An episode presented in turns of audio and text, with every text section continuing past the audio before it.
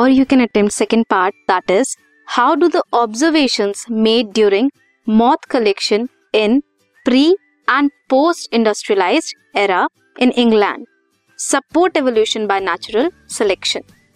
Second part is explain the phenomena that is well represented by Darwin's finches other than natural selection. अब before industrialisation क्या था white coloured lichen ने cover किया था tree trunk को। अब tree trunk है that is covered by white coloured lichen so वहाँ पर आकर अगर व्हाइट विंग मॉथ्स बैठते थे देन प्रीडेटर्स उन्हें देख नहीं पाते थे सेलेक्ट नहीं कर पाते थे स्पॉट नहीं कर पाते थे। व्हाइट की जगह अगर ब्लैक कलर मॉथ या डार्क कलर्ड आकर बैठते थे तो प्रीडेटर्स उन्हें कैच कर लेते थे। More white wing moth existed on tree then dark wing और you can say melanized moth but industrialisation के बाद क्या हुआ? इंडस्ट्रियलाइजेशन के बाद पॉल्यूशन होगा। सो so, पॉल्यूशन वाले एरिया में पॉल्यूटेड एरियाज़ में लाइकन्स नहीं होते। सो so, ट्रंक जो है ट्री की वो व्हाइट कलर्ड नहीं होगी अब डार्क हो जाएगी। तो अगर वहाँ पे अब आकर व्हाइट कलर्ड बैठेंगे तो प्रीडेटर्स उन्हें कैच कर लेंगे। वेयर एज जो डार्क कलर्ड और मेलेनाइज्ड हैं उनका जो रेशो है वो ज़्यादा हो जाएगा।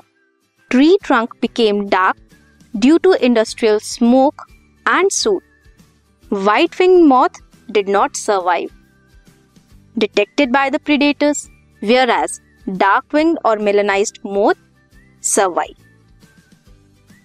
जो डार्विन फिंचेस है वो उन्होंने क्या शो किया? अडाप्टिव रेडिएशन और divergent evolution development of different functional structures from common ancestral form common ancestor से different functional structures group of organisms share करते हैं होमोलोगस स्ट्रक्चर जो स्पेशलाइज्ड हैं डिफरेंट फ़ंक्शंस के लिए.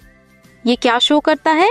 अडेप्टिव रेडिएशन ये रिप्रेजेंट करता है evolution of new forms from common ancestor इसे क्या कहेंगे? डाइवर्जेंस सिग्निफिकेंस क्या है अडेप्टिव रेडिएशन का?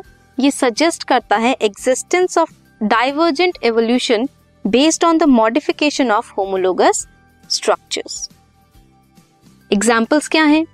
Darwin's finches of Galapagos island common ancestors है उनका। कैसे?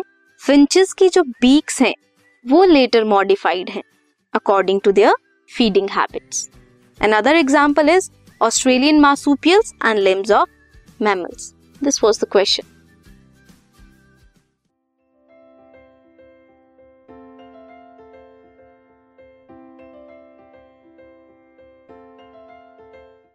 this podcast is brought you by hub hopper Shiksha Abhiyan अगर आपको ये पॉडकास्ट पसंद आया तो प्लीज़ लाइक शेयर और सब्सक्राइब करें और वीडियो क्लासेस के लिए शिक्षा अभियान के यूट्यूब चैनल पर जाएँ।